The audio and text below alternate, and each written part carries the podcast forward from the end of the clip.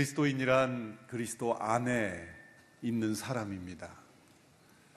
그리스도 안에 거하는 것은 생명의 교제인 것이죠. 그리스도의 생명이 내 안에 없으면 내가 그리스도와 더불어 교제를 나눌 수가 없습니다. 이것은 우리가 얻어야 하는, 쟁취해야 하는 것이 아니라, 성취해야 되는 것이 아니라 이미 우리에게 주어진 것입니다. 십자가를 통해 그리스도의 십자가를 통해 우리에게 허락된 예, 그리스도의 생명 우리가 예수님을 믿는다라고 할 때 그 믿음은 바로 그리스도와 우리를 연합시키는 것입니다. 가장 단순하면서도 가장 복잡하게 생각되는 것이 믿음이죠. 여러분이 누군가를 믿고 의지하며 살아왔던 순간을 생각해 보십시오. 믿음이란 연합을 이루게 하는 것입니다. 내가 믿는 그 대상과 나를 하나로 만드는 것입니다. 우리가 그리스도를 믿는다고 할 때는 그리스도께서 내 안에 내가 그리스도 안에 거하는 이 생명의 연합의 관계, 포도나무와 가지가 붙어 있음과 같이 우리가 그리스도와의 이 생명의 연합을 통해서 그 그리스도의 생명이 나를 통해 흘러가는 것, 이것이 믿음의 삶인 것이죠.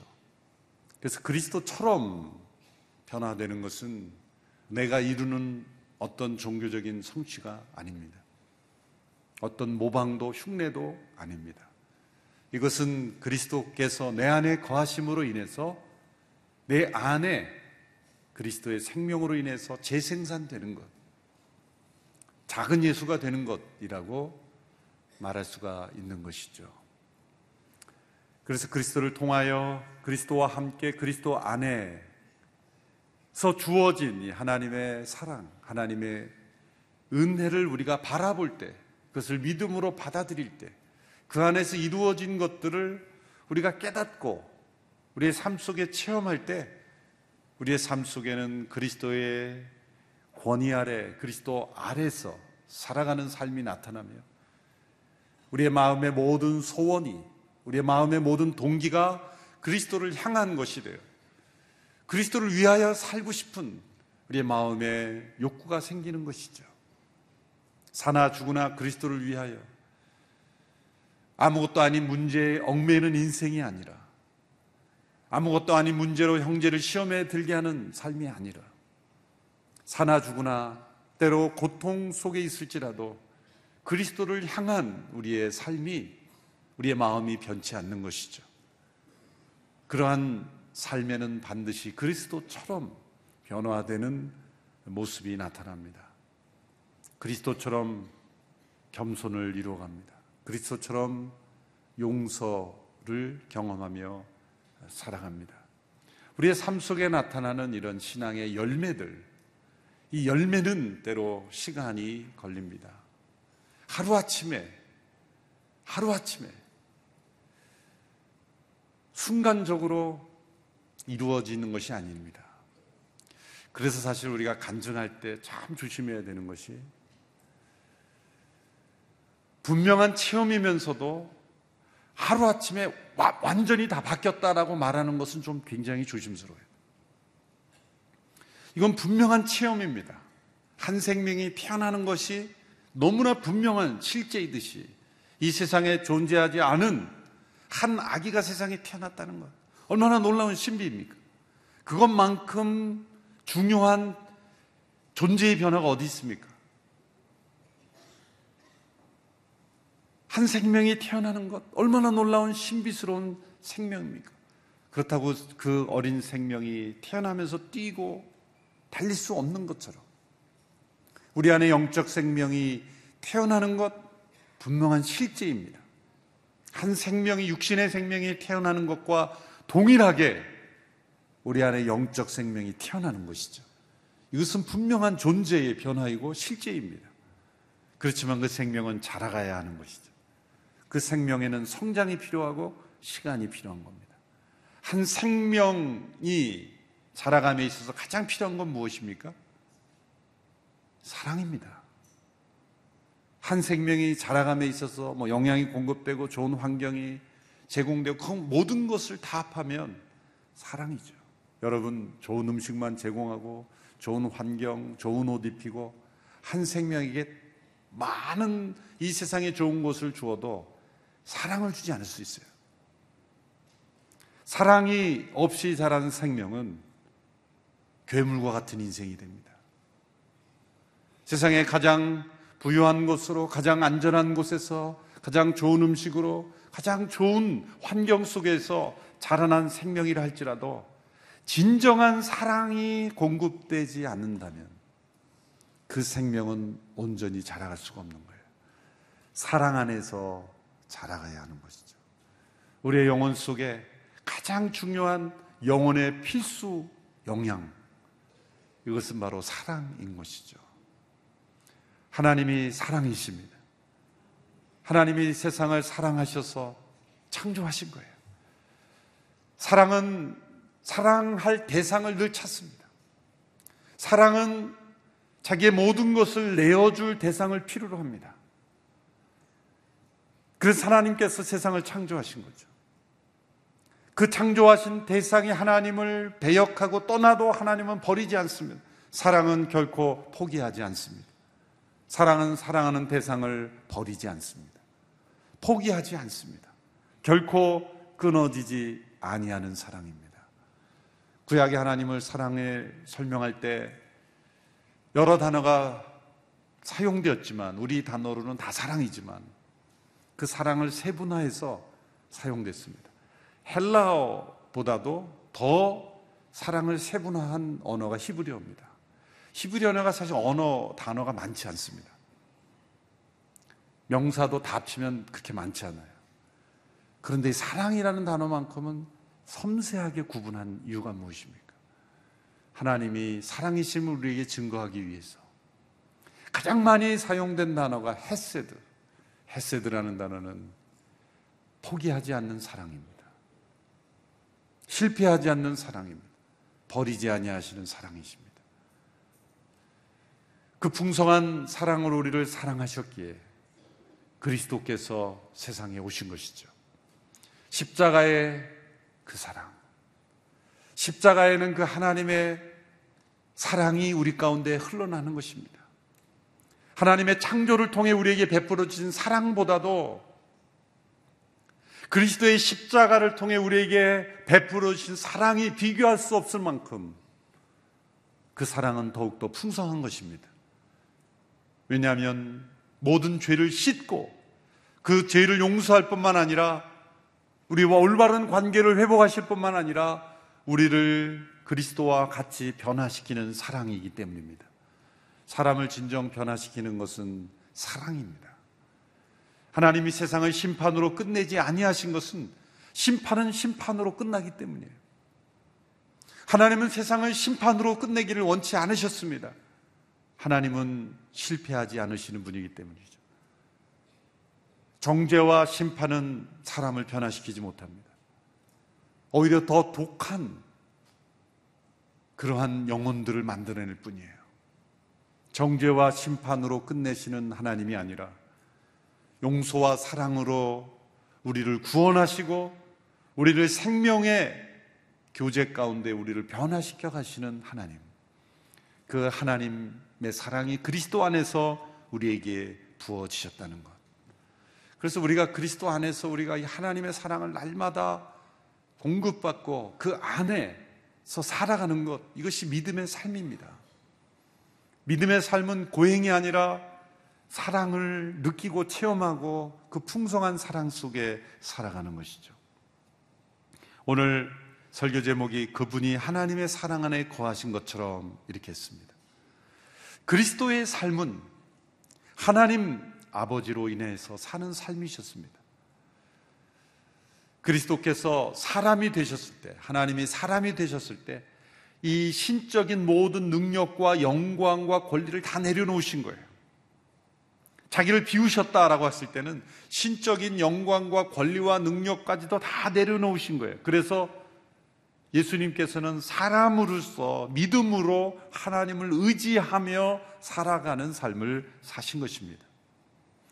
그분께 있었던 그 신성, 독립적인 홀로 존재하실 수 있는 모든 신성을 의지해서 사신 것이 아니라 우리가 살아야 하는 그 삶의 모범이 되기 위해서 성령의 역사를 의지하며 아버지를 의지하는 의존의 삶을 사셨다는 거죠. 요한복음 6장 57절에서 예수님께서 이렇게 말씀하셨습니다. 6장 57절 같이 한번 읽어볼까요? 시작. 살아계신 아버지께서 나를 보내셨고 내가 아버지로 인해 사는 것처럼 나를 먹는 사람은 나로 인해 살 것이다. 나를 보내신 살아계신 아버지, 내가 그 아버지로 인하여 사는 것처럼 아버지로 인해 산다는 것은 아버지를 의존하여 의지하여 살아간다는 것이죠. 나를 먹는 사람은 나로 인해 살 것이다. 예수님께서 나를 먹는다고 하신 표현은 요한복음 6장에서 예수님께 자신의 살과 피를 생명의 양식으로 내어주신다라는 그런 문맥 속에서 살아가는 거죠. 우리가 성만찬을 통하여 그리스도의 살과 피를 기념하는 떡과 잔을 마시는 이유는 무엇입니까? 먹고 마심으로 인해서 예수님을 믿는 것은 예수님을 먹는 것이다. 먹음이라는 것은 우리를 하나 되게 하는 거죠. 음식을 우리가 먹을 때 그 음식이 우리의 일부가 되는 것처럼 예수님을 믿는 것은 우리가 그리스도의 일부가 된다는 거예요. 믿는 것을 가장 쉽게 예수님께 설명하신 것은 믿는 것은 먹는 것이다. 먹음과 같이 우리를 그리스도로 하나 되게 하는 것이다. 나의 살과 피를 기념하는 떡과 잔을 나눌 때 내가 아버지로 인하여 살아가는 것처럼 너희도 나로 인하여 살아가는 인생이 될 것이다라는 것이죠. 그리스도의 살과 피가 없었다면 우리는 살 수 없는 생명이 없는 삶이라는 것을 고백하는 것입니다. 예수님은 하늘에서 하나님으로서의 그 신적인 완전함, 그 능력, 영광 가운데 살아가는 것이 복된 일이지만 이 땅에서 육신을 입으시며 우리가 살아가야 하는 그 삶, 하나님을 의지하며 살아가야 하는 그 삶을 사는 삶을 복되게 여기신 것입니다. 그래서 이 땅에 육신으로 사시면서도 아버지를 의지하며 아버지의 공급하심을 바라며 아버지의 뜻을 구하며 아버지의 때를 바라며 아버지의 뜻을 행하며 아버지를 의지하며 살아가는 거예요. 우리가 살아가야 될 삶의 모범을 보신 것입니다. 예수님께서는 당신이 아버지로 인하여 사신 것처럼 우리도 그리스도로 인해 살아가는 삶으로 초대하신 겁니다. 예수님께서는 내 안에 거하라 라고 말씀하실 뿐만 아니라 나의 사랑 안에 머물러 거하라고 말씀하셨습니다. 오늘 본문 15장 9절의 말씀 같이 함께 읽겠습니다. 시작. 아버지께서 나를 사랑하신 것처럼 나도 너희를 사랑했다. 너희는 내 사랑 안에 머물러 있으라. 그리스도 그분의 삶의 놀라운 비밀은 무엇입니까? 바로 아버지의 사랑 안에 거하는 것이었습니다. 아버지께서 나를 사랑하신 것처럼 나도 너희를 사랑했다.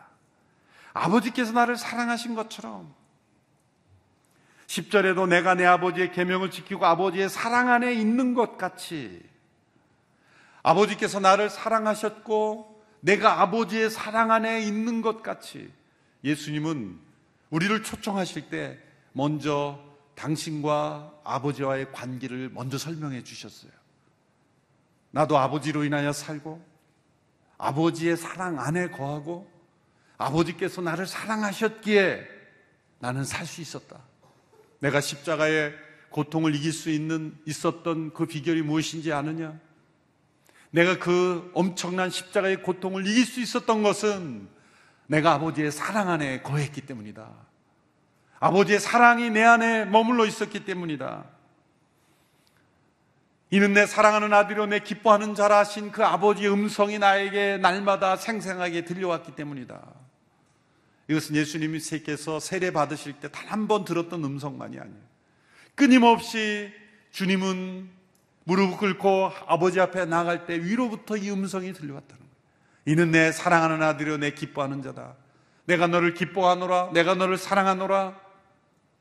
예수님께서는 날마다 날마다 기도하실 때마다 하늘에서 들려오는 이 하나님의 사랑의 음성에 의지하여 살아가셨다는 거예요. 요한복음 11장에서 이 대제사장 기도를 할 때도 끊임없이 반복되는 표현이죠. 아버지께서 나를 사랑하심 같이 아버지께서 창세 전부터 나를 사랑하심으로 아버지께서 나를 사랑하셨다. 창세 전부터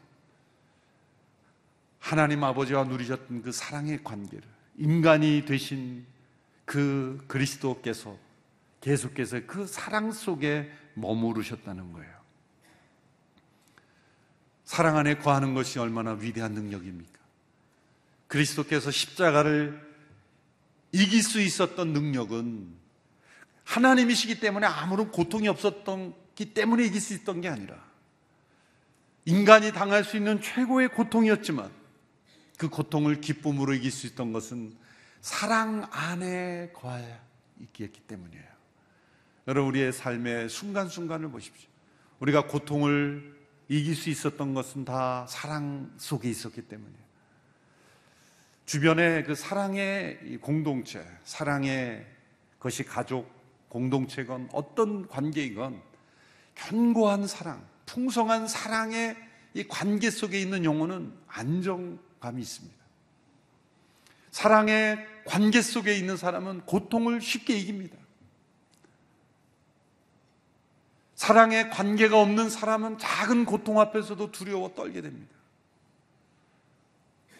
사랑이 고통을 이기게 하고 사랑이 모든 아픔을 이겨서게 하는 거죠. 그런데 인간의 사랑도 그러한 능력이 있건만 아버지의 사랑이 머무르셨던 그 그리스도 안에는 얼마나 놀라운 능력이 있었겠습니까? 우리에게 필요한 가장 큰 능력은 사랑입니다. 그리스도께서 아버지의 사랑 안에 거하심으로 십자가를 이기신 것처럼 우리가 만일 그리스도의 사랑 안에 머문다면 그 사랑은 어떤 사랑입니까? 우리를 향한 그리스도의 사랑은 바로 그리스도를 사랑하신 하나님의 사랑과 동일한 사랑이라고 말씀하시고 있는 거예요. 아버지께서 나를 사랑하신 것처럼 나도 너희를 사랑했다고 하신 말씀은 바로 우리를 사랑하신 그 그리스도의 사랑의 근원은 바로 그리스도를 사랑하신 아버지의 사랑이라는 거예요. 그리스도께서 십자가를 이기셨던 그 아버지의 사랑과 동일한 사랑으로 우리를 그리스도께서 사랑하신다는 거예요. 예수님께서 이렇게 말씀하셨죠. 친구를 위하여 목숨을 버리는 것, 내놓는 것보다 더 큰 사랑은 없다. 우리를 위하여 사람이 되신 그리스도께서는 우리를 사랑하시기에 우리를 위하여 십자가에 죽으신 거예요. 그분 자신을 때문에 자신의 이유로서는 죽으실 이유가 없으신 분이 우리를 사랑하셔서 죽으신 거죠. 우리를 위하여 죽으실 만큼 우리를 사랑하시는 분이 우리의 그리스도이십니다. 그분, 그분의 사랑이 우리를 향하고 있어요. 그리고 초청하시는 거예요. 내 안에 거하라. 그리고 나의 사랑 안에 머물라. 여러분, 믿음의 삶은 고행도 아니요. 어떤 우리가 하, 하나님을 위해서 무엇인가를 많은 성취를 해야 하는 것도 아닙니다. 그리스도의 사랑 안에 머물라는 거예요. 사랑 안에 머문다는 것이 어떤 것인지를 우리는 잘 상상되지 않는, 만약에 않는다면 살며, 살아가면서 사랑 속에 살아간다는 것이 무엇인지를 모른다는 거예요. 아, 이게 사랑 안에 거하는 거구나. 이게 사랑 안에 거하는 거구나. 라는 것을 체험하지 못한 영혼은 참으로 불행한 영혼이에요. 그러나 세상에 많은 것이 없다 할지라도 사랑 안에 거하는 것이 무엇인지를 아는 사람은 참으로 행복한 영혼이죠. 그리스도인이란 그리스도의 사랑 안에 머무는 사람입니다. 그리스도께서 날마다 하나님의 음성을 들었죠. 이는 내 사랑하는 아들이여 내 기뻐하는 자다. 라고 하시는 음성을 들은 것처럼 내가 너를 위하여 나의 생명을 내어줄 만큼 내가 너를 사랑한다. 내가 너를 사랑한다. 나의 사랑 안에 머물라. 그리스도의 사랑 속에 거하는 이들, 이들이 바로 그리스도인입니다. 성경의 수많은 말씀들이 사랑에 대한 고백이죠. 예레미야 31장에 보면 내가 무궁한 사랑으로 영원한 사랑으로 너를 사랑한다. 변함없는 사랑으로 세상에 있는 사람들을 사랑하시되 끝까지 사랑하셨다 말씀하십니다. 내가 내게 허락한 것을 다 이루기까지 너를 결코 떠나지 아니하리라. 이 사랑 속에 거하는 것. 이것이 바로 그리스도의 삶인 것이죠.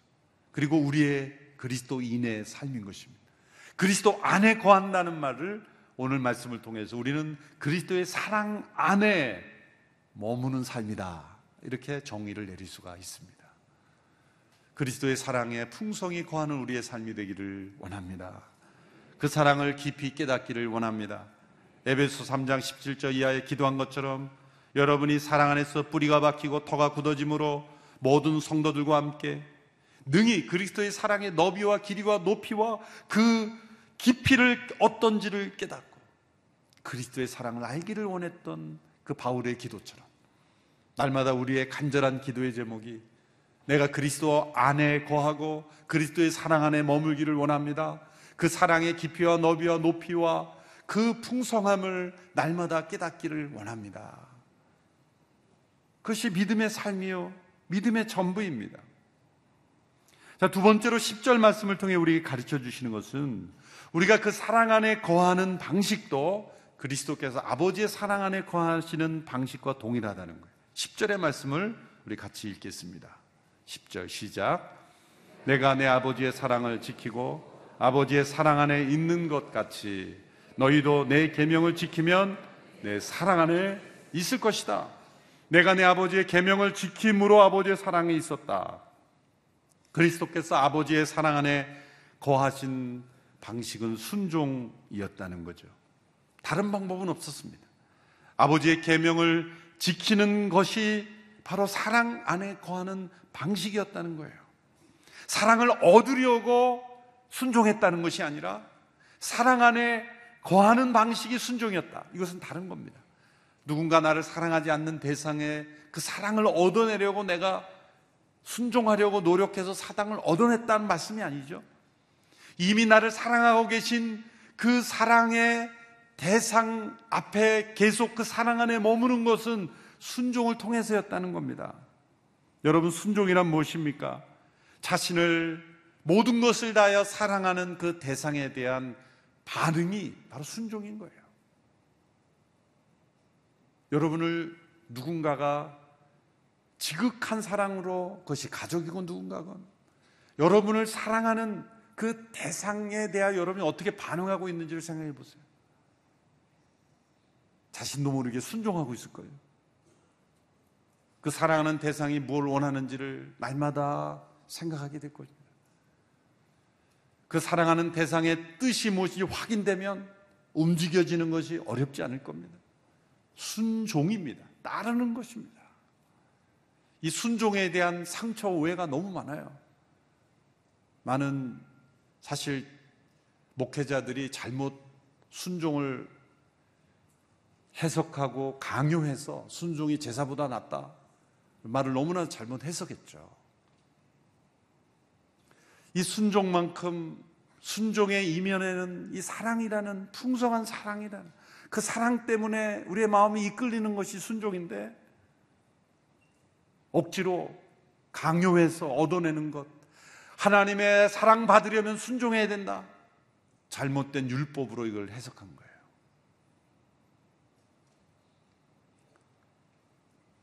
하나님은 우리에게 그 풍성한 사랑을 베풀어 주시고 그리고 그 사랑의 반응으로 우리가 순종으로 그 사랑 안에 거하는 삶을 약속하신 거죠. 왜 그럴까요? 그 사랑을 깊이 깨닫고 그 사랑을 체험하는 비결이 순종인 거예요. 그 사랑으로 나를 이끄는 그 존재, 대상을 계속 따라가야 그 사랑이 더 커지죠.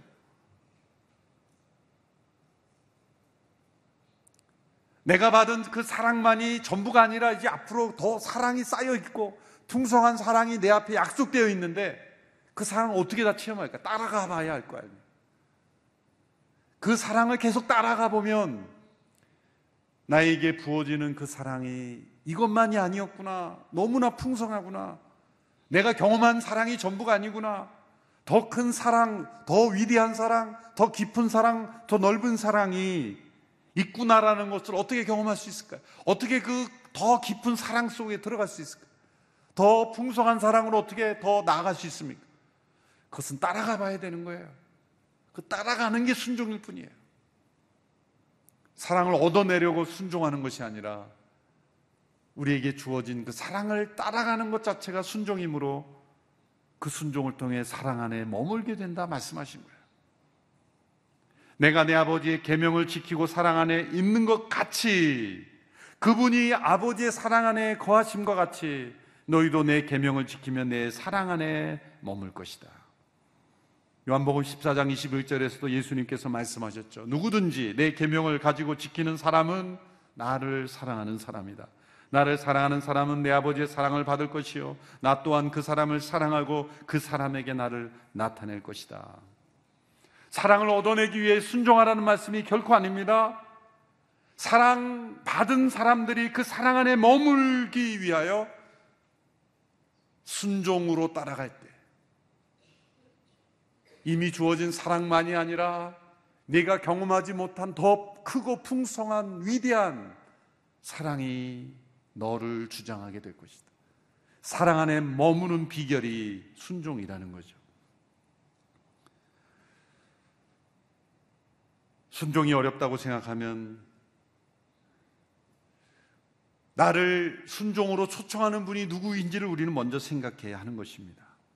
우리가 날마다 순종으로 나아갈 때 그리스도께서 하나님의 사랑 안에 머무시는 것처럼 우리도 그 사랑 안에 거할 수 있는 거예요. 그래서 이 사랑과 순종은 이 자물통과 열쇠와의 관계와 마찬가지. 이 사랑이라는 것이 자물통이라면 그걸 여는 것이 순종이에요. 수많은 그런 사랑의 창고가 있어요. 그 사랑의 수많은 풍성한 하나님의 사랑의 창고를 열 수 있는 그 열쇠는 바로 순종이에요. 아버지의 뜻을 행하는 그 순종으로 날마다 나아갈 때 그 순종은 한편으로 볼 때는 의존이고 한편으로 볼 때는 축복이에요. 우리가 가장 축복된 삶을 살 수 있는 것은 가장 의존하는 삶을 살 때예요. 그리스도께서 말씀하셨죠. 너희가 나를 떠나서는 아무것도 할 수 없다. 가장 의존적인 삶. 그리스도를 떠나서는 아무것도 할 수 없는 인생인데 얼마나 나약하고 얼마나 빈약하고 얼마나 허약한 인생처럼 보여요. 그런데 그리스도를 떠나서는 아무것도 할 수 없는 자들은 왜 그런 고백을 할 수 있습니까? 빌립보서 4장에 나온 대로 이런 고백을 하죠. 그리스도 안에서 나는 모든 것을 할 수 있느니라. 그리스도를 떠나서는 아무것도 할 수 없다는 것은 뒤집어 말씀하면 이런 말씀이에요. 빌립보 4장의 말씀이에요. 그리스도 안에서는 모든 것을 할 수 있느니라. 가장 연약한 가지가 풍성한 열매를 맺는 거예요. 연약해 보이는 가지지만 나무에 붙어 있기에 가지가 나무를 떠나서는 아무것도 아니지만 그러나 붙어 있는 자에게 베풀어 주는 그 능력으로 모든 것을 할 수 있게 된다. 자신의 연약함이 아니라 그리스도의 능력으로 나를 통해 역사하심을 체험하게 되는 것이죠. 가장 의존적일 때 우리는 가장 축복된 삶을 사는 가장 연약한 것 같지만 가장 능력 있는 삶을 사는 겁니다.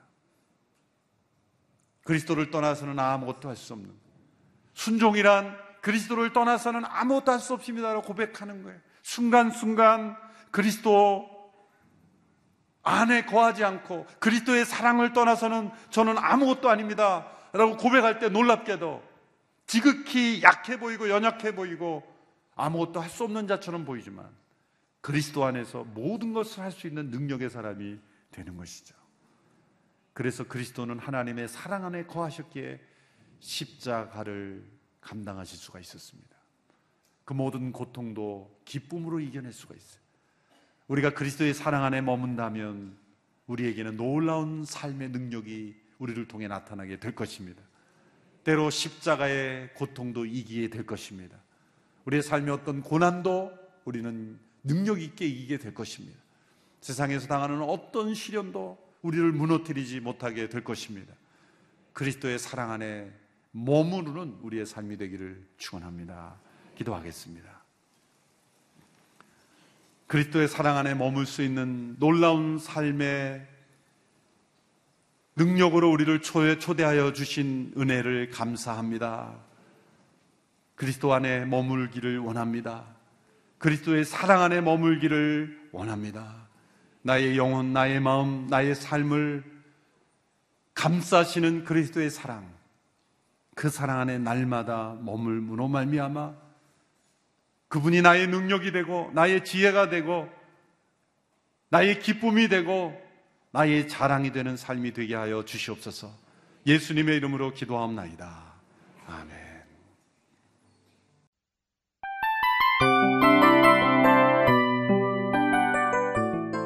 이 프로그램은 청취자 여러분의 소중한 후원으로 제작됩니다.